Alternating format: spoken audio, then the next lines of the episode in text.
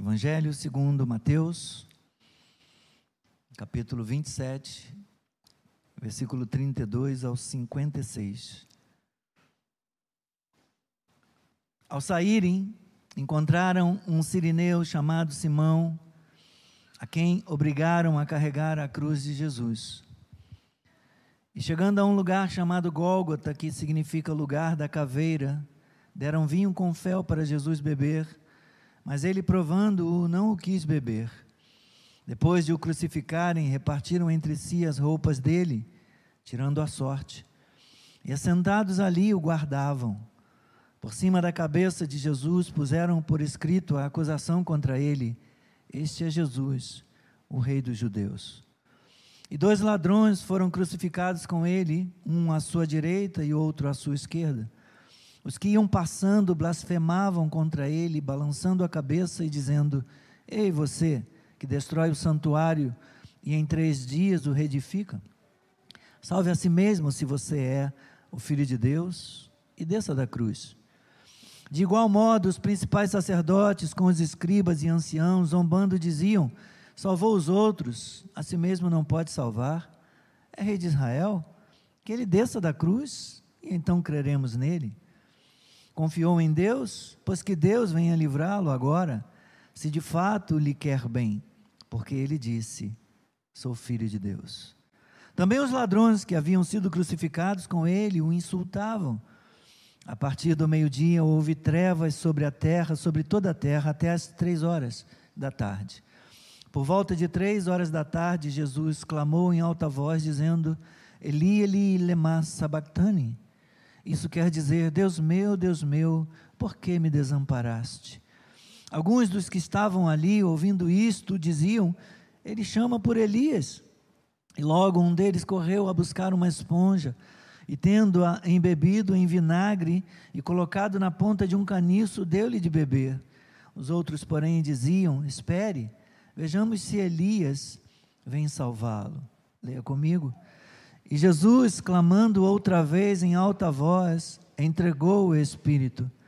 Eis que o véu do santuário se rasgou em duas partes, de alto a baixo.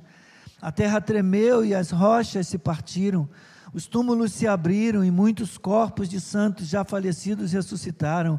E saindo dos túmulos depois da ressurreição de Jesus, entraram na Cidade Santa e apareceram a muitos.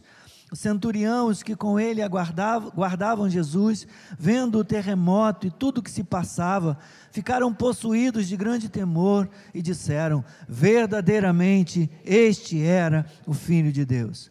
Estavam ali muitas mulheres observando de longe eram as que vinham seguindo Jesus desde a Galiléia para o servir.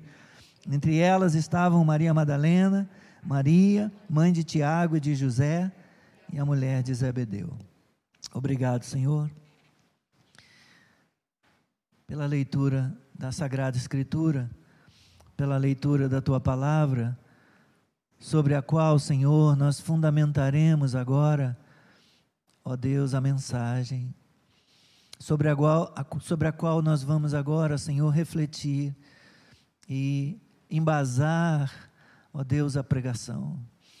Que o Senhor nos ilumine mediante o teu Espírito Santo que inspirou esta palavra. Ó Senhor, traga-nos compreensão, ó Deus, e aplica a tua palavra à nossa vida. Nós te pedimos que o teu povo seja edificado. Sim, Senhor que o Senhor seja glorificado e que o teu servo seja usado. Em nome de Jesus. Amém. Amém.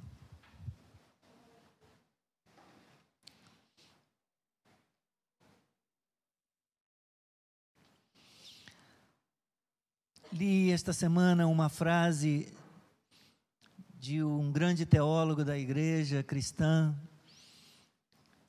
conhecido, tanto entre católicos quanto entre protestantes, Agostinho, bispo de Hipona,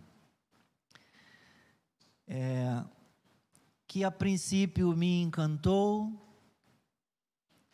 e sobre a qual fiquei, passei a semana ponderando, refletindo, e depois me causou um grande desconforto quando é, me voltei para a Escritura Sagrada. E a frase é a seguinte: Ele podia ter descido da cruz, mas preferiu levantar-se do túmulo. Uma mensagem, uma frase de fato muito linda e que encanta, que captura a, a atenção da gente, mas quando fui para a Escritura, eu me senti muito, muito é, desconfortável com o dizer do, do grande teólogo. Ele podia ter descido da cruz, mas preferiu levantar-se do túmulo. É, geralmente, irmãos, no dia a dia, na caminhada da nossa vida, nós costumamos pegar atalhos. Atalho significa caminho que encurta as distâncias. Vemos isso toda hora no trânsito.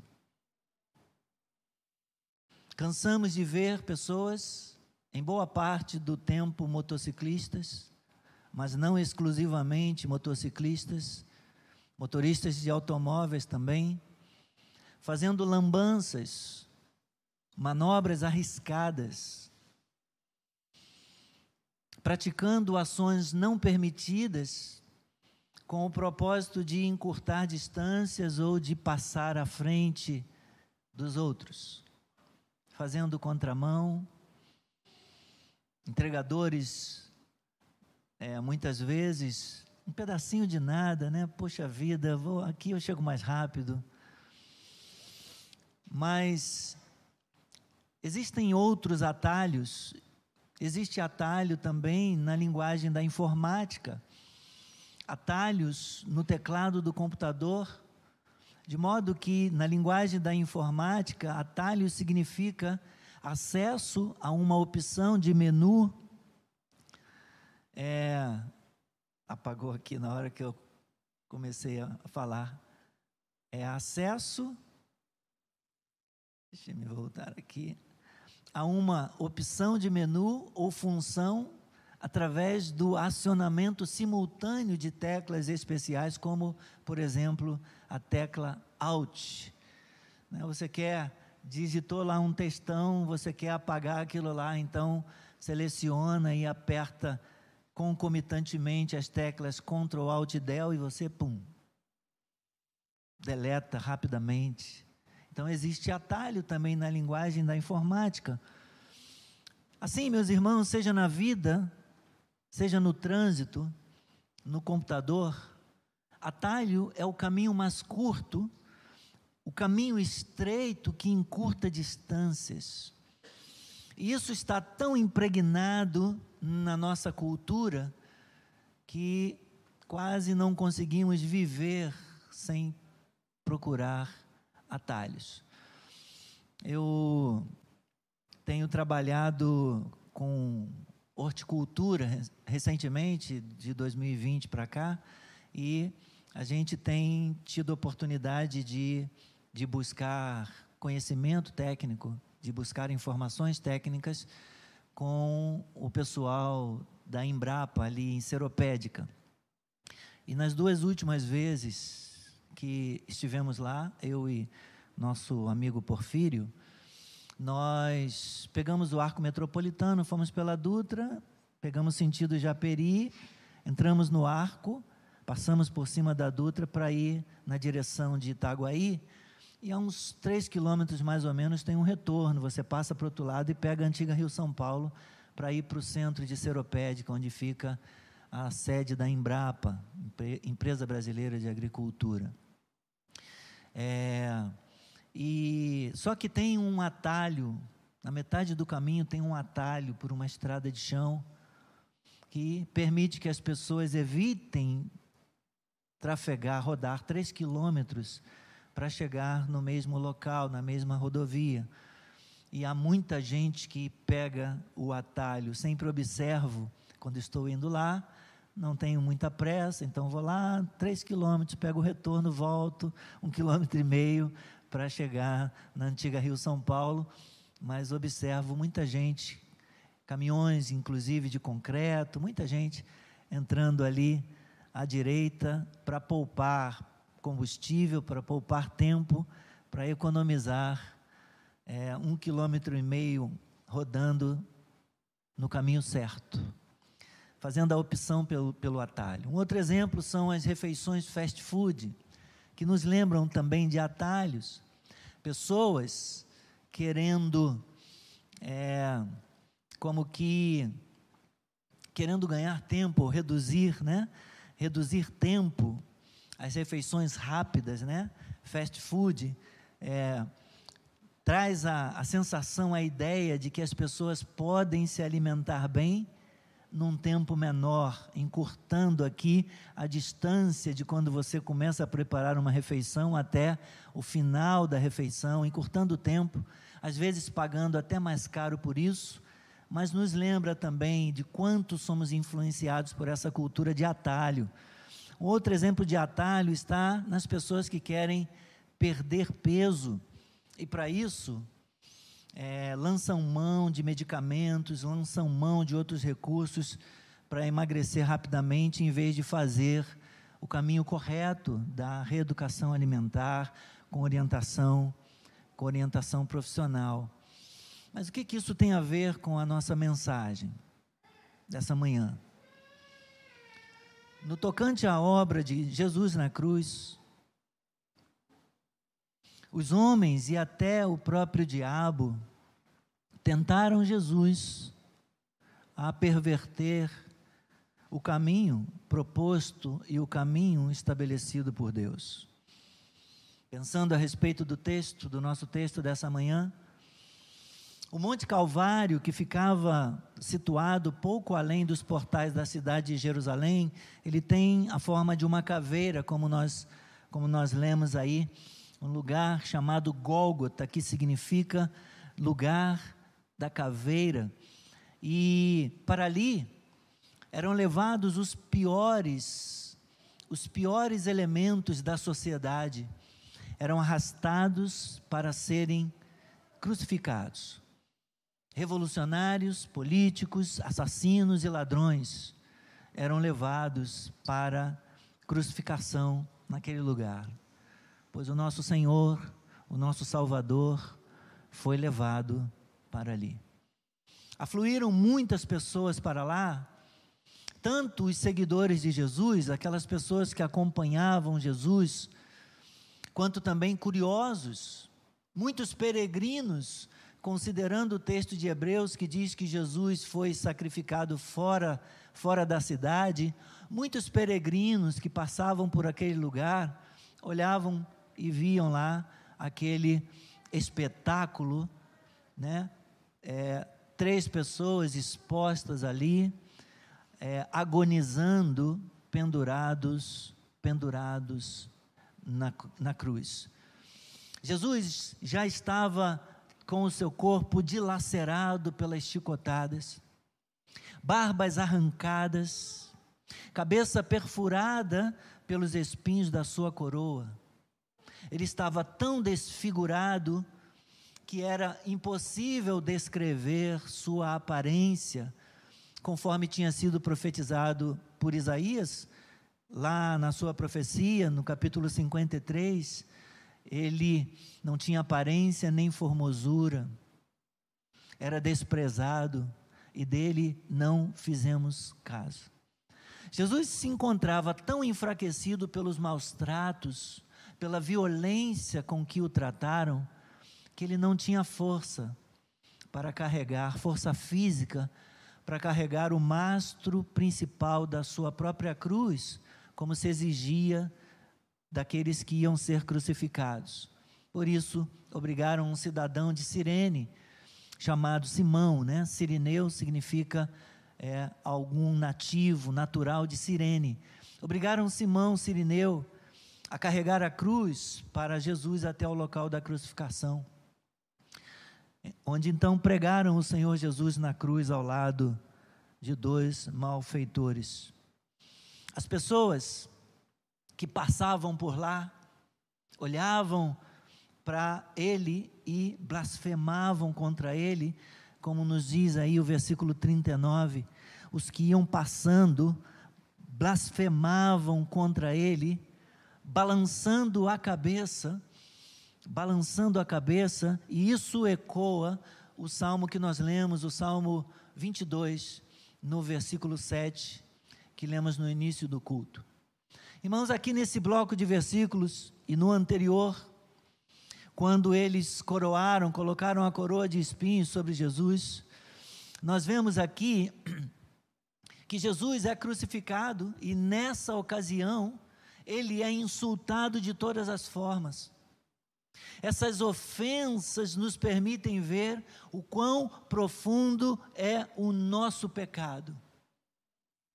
A vergonha da cruz expõe a profundidade do nosso pecado às vezes costumamos dizer que a cruz aponta para a nossa importância, para o valor, para a dignidade humana. Não, a cruz aponta para a profundeza da nossa iniquidade, aponta para a nossa depravação. A dor da cruz e a maldição do mundo é o que os homens merecem. Porém, paradoxalmente, é exatamente na cruz que nós vemos quão profunda é a graça, quão profunda é também a misericórdia, a misericórdia de Deus, na qual Ele voluntariamente se submete e suporta tamanha vergonha, tamanha ofensa e suporta essa tortura toda por nossa causa. A primeira provocação nós encontramos por parte daqueles que zombam dele, no versículo 40. Eles estão blasfemando contra ele, eles estão balançando a cabeça em sinal de zombaria, como lemos no Salmo 22, dizendo: Ei, você que destrói o santuário e em três dias o reedifica, salve a si mesmo e desça da cruz. Salve a si mesmo e, e desça da cruz. Essa é a provocação feita por eles, feita por alguns, aqueles que zombavam de Cristo, supunham que alguém que tem poderes divinos é, os usaria para salvar a si mesmo, porque ele tinha dito ser o Filho de Deus, por ocasião do interrogatório feito por Pilatos registrado um pouco antes aí em Mateus 26. Se você é o filho de Deus, então prova. Prova que você tem poderes divinos. Prova que você é o filho de Deus e desce da cruz. Essas pessoas nada sabem sobre esse Salvador, essas pessoas nada sabem a respeito da sua missão de vir ao mundo e salvar o seu povo. Jesus não vai descer da cruz, pois foi exatamente na cruz que Deus decidiu e determinou salvar os pecadores. O diabo já havia feito uma provocação parecida na tentação no deserto. Lucas registra no capítulo 4, no versículo 3: Se você é o filho de Deus, manda que esta pedra se transforme em pão. O diabo sabe que Jesus é filho de Deus. Os demônios creem e estremecem.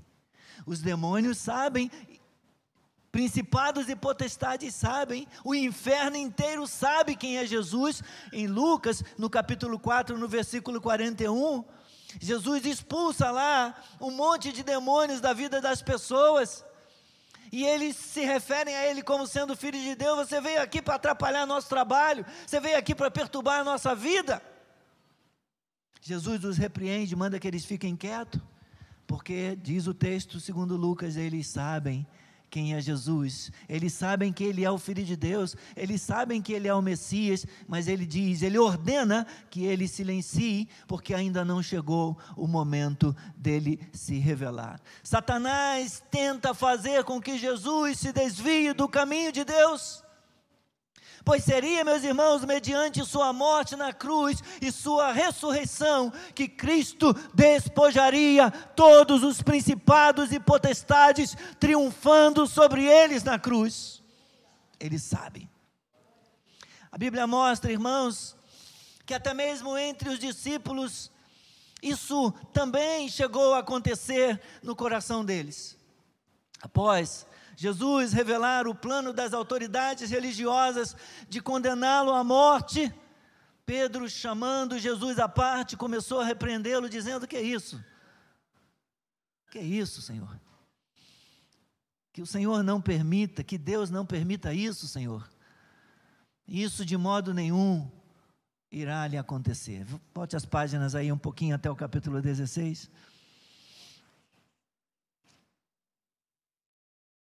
Mateus 16. Versículos 21. Jesus prediz a sua morte e ressurreição. Desde esse tempo, Jesus começou a mostrar aos seus discípulos que era necessário que fosse, que ele fosse para Jerusalém, sofresse muitas coisas nas mãos dos anciãos, dos principais sacerdotes e dos escribas, fosse morto e no terceiro dia ressuscitasse. A cruz é necessária, a cruz é importante. Então Pedro, chamando-o à parte, começou a repreendê-lo, dizendo que, que Deus não permita. que Deus não permita, Senhor. Isso de modo nenhum irá lhe acontecer. Mas Jesus, voltando-se, disse a Pedro: Saia da minha frente, Satanás. Você é para mim uma pedra de tropeço. Você não leva em, em consideração as coisas de Deus, e sim as coisas dos homens. Você só quer vitória, sem sofrimento. Você só quer a glória, não quer a dor, não quer o sofrimento, não quer a cruz. Pedro acreditava, meus irmãos, genuinamente estar ajudando Jesus ao tentar demovê-lo da cruz, ao tentar demovê-lo do sofrimento e da morte. Mas Jesus, o Senhor Jesus, censurou severamente, duramente a Pedro, porque Jesus sabia que precisava tomar a cruz a fim de nos salvar. Ele disse que os próprios discípulos aqueles que ele convidou para segui-lo, eles também teriam que tomar a sua cruz, negar a si mesmo e perder a vida se quisessem salvá-la. Um pouco mais à frente, nos versículos 24 e 25. Então Jesus disse aos seus discípulos: Se alguém quiser vir após mim, negue a si mesmo, tome a sua cruz e siga-me, pois quem quiser salvar a sua vida a perderá, e quem perder a vida por minha causa, esse a achará. De que adianta uma pessoa ganhar o mundo inteiro e perder a sua alma? Bendito seja o nome do Senhor, bendito seja o nome do Senhor. Nós também temos que tomar a nossa cruz nós também precisamos estar prontos para perder, meus irmãos. Perder para ganhar. Voltemos ao texto de Mateus 27, por favor.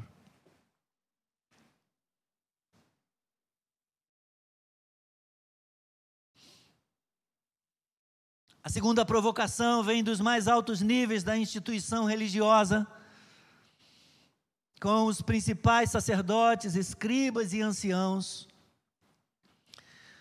versículo de número 44. Não, 41. De igual modo, os principais sacerdotes com os escribas e anciãos, zombando, diziam, o que eles diziam? Salvou os outros, a si mesmo não pode salvar. Aí eles não estão falando direto para Jesus. Os outros estavam se dirigindo para Jesus na cruz. Ei, você, que destrói o santuário e em três dias o reedifica, salve a si mesmo. Se você é o filho de Deus e desça da cruz. As autoridades religiosas estão conversando entre si, em tom de zombaria, estão olhando um para o outro, se referindo a Jesus. Ele salvou os outros, mas não pode salvar a si mesmo. Ele disse que é rei de Israel. Então que ele desça da cruz e nós creremos nele que ele confiou em Deus, pois que Deus então venha livrá-lo agora, se de fato lhe quer bem. E eles faziam isso porque ele disse, diz Mateus, foi porque Jesus tinha afirmado ser o Filho de Deus. estão zombando, estão debochando. Que ele desça da cruz, mais uma vez, é um deboche, é um assinte, é um escárnio, que ele desça da cruz. Se ele descer da cruz, nós vamos, nós vamos crer nele. Meus irmãos, muito provavelmente, nem assim, nem se Jesus descesse da cruz, ainda que Jesus descesse da cruz, eles não confiariam, eles não acreditariam. Mateus afirma também que, mesmo os ladrões que foram crucificados juntamente com Jesus, agora sim, o versículo 44, ele diz que eles também eles também o insultavam. Os ladrões que haviam sido crucificados com ele o insultavam quanto a salvar-se a si mesmo e salvar a eles. Salve-se a ti mesmo e a nós também. Nós vamos completar essa leitura lendo Lucas no capítulo 23, onde Lucas afirma que um deles, depois de fazer esses insultos, se arrependeu reconheceu e confessou a Jesus como Rei de Israel e clamou por perdão. Ele disse: Jesus, quando tu entrares no teu reino, lembra-te de mim. Lembra-te de mim quando entrares no teu reino. E Jesus então disse para ele: Hoje você estará comigo no paraíso. Aleluia. Lucas capítulo 23, versículos 40 e também versículos 43 a grande questão, meus irmãos, que, que incomodou meu coração ao longo dessa semana tem a ver com essa questão dele descer da cruz, dele ter podido descer da cruz. Porque há quem afirme, e eu já mencionei, que Jesus podia ter descido da cruz. E é um, um dilema, né? Porque discordar discordar de um grande pensador, discordar de um grande teólogo, mas eu preciso discordar de Agostinho para poder concordar com a Bíblia, concordar com a Escritura. Eu fico com o que a Escritura diz, meus irmãos, considerando que Jesus é Deus e que Jesus nunca fez nada é, divorciado da Escritura, nada que fosse contra aquilo que o Pai determinou, aquilo que o Pai ordenou.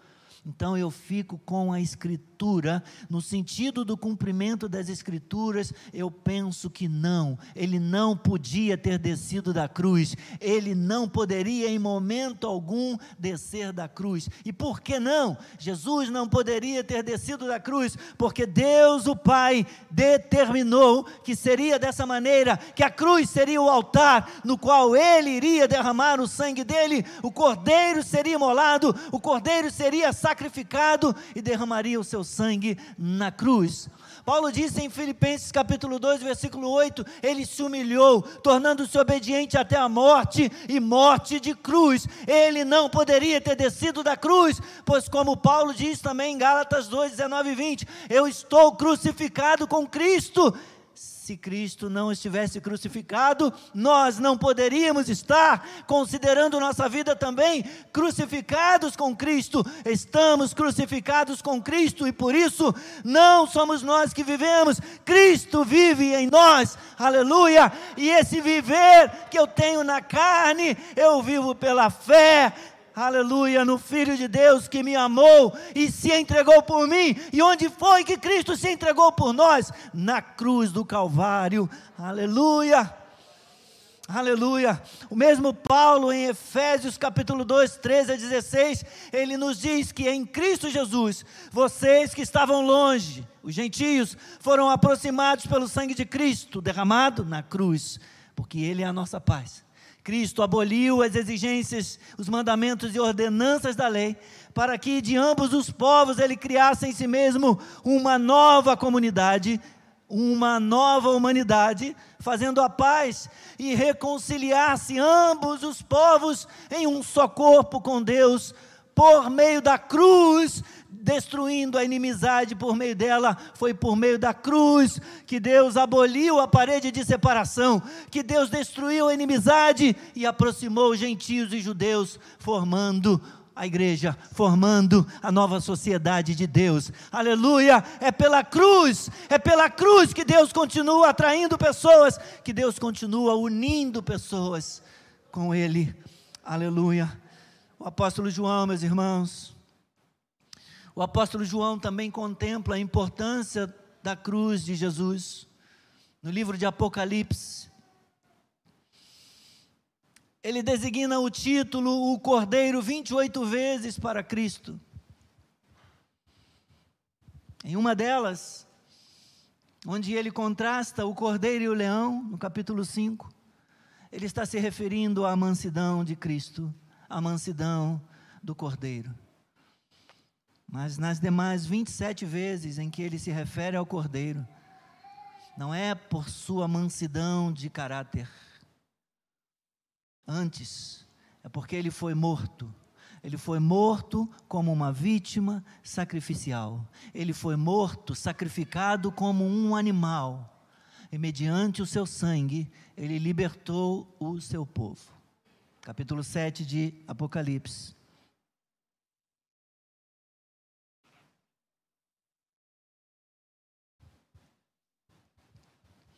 O apóstolo João fala da consumação de todas as coisas, da realidade consumada. Ele fala do que ele vê, o destino daqueles que passaram por esse mundo, daqueles que choraram e lamentaram, daqueles que experimentaram tristezas, perdas, danos, daqueles que sofreram neste mundo, mas que pela fé tomaram a sua cruz e seguiram a Jesus. O apóstolo João, ele fala que agora no céu, no reino de Deus, há uma grande multidão de pessoas reunidas diante do trono e do Cordeiro. Aleluia! Aleluia! Glória a Deus. Bendito seja o nome do Senhor.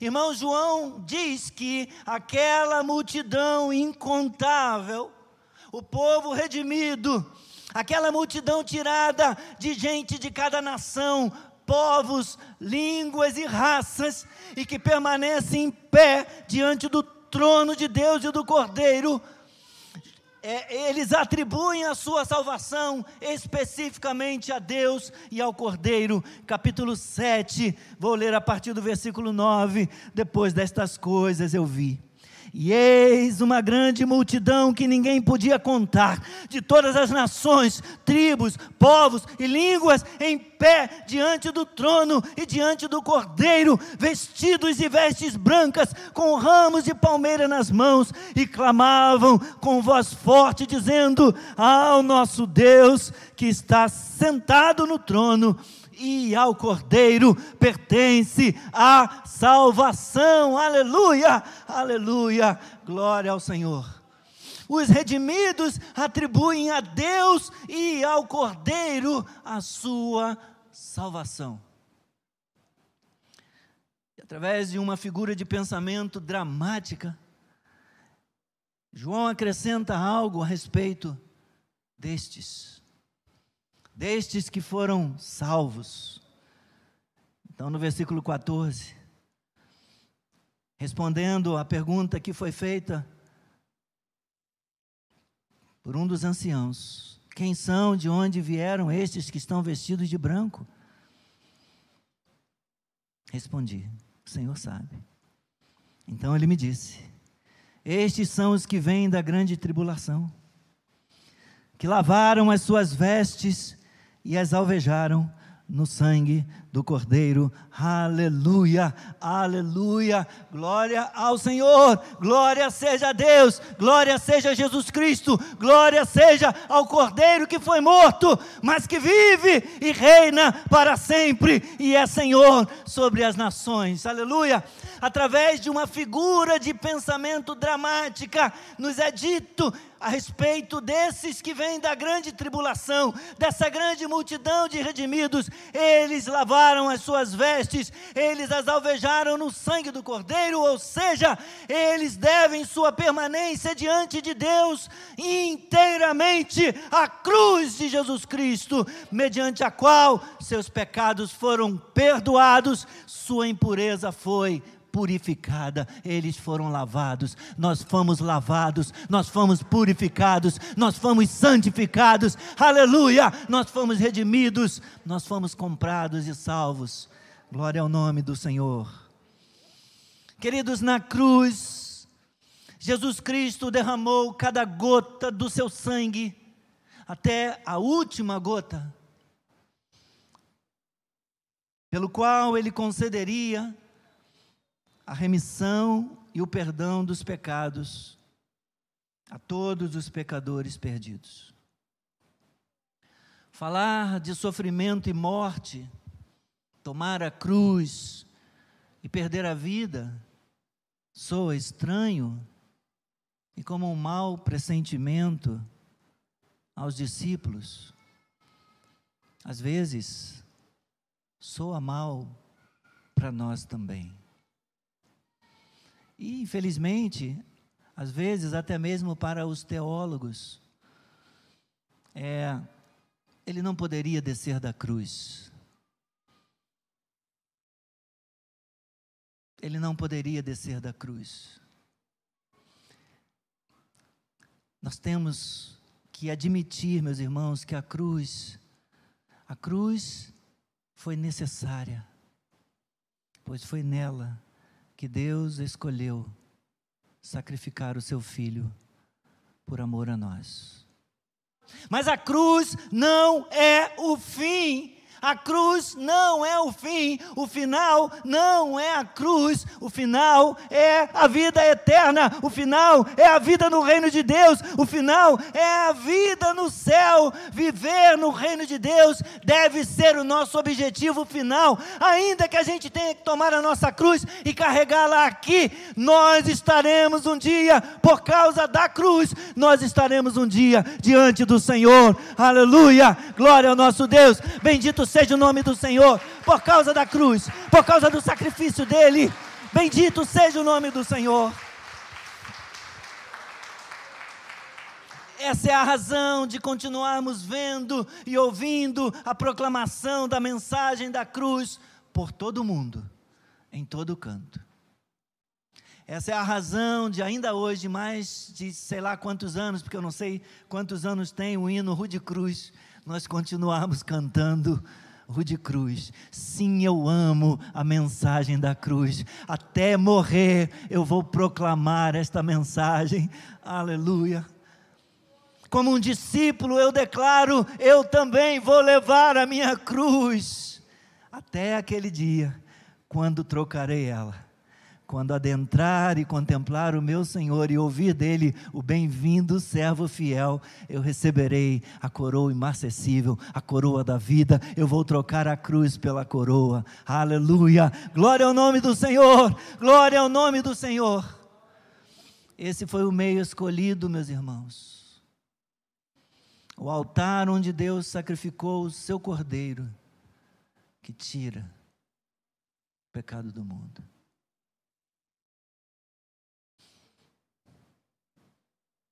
Vamos curvar a nossa cabeça.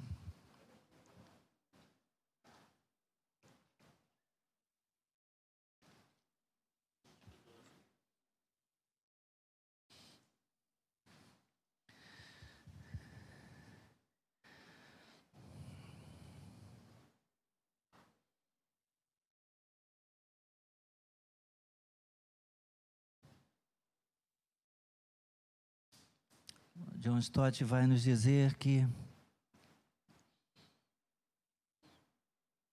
a cruz não estabelece Jesus como somente como nosso Salvador. É a cruz que qualifica Jesus para assumir o papel de Senhor da história. Ela é a chave da história e do processo redentor que ela inaugura.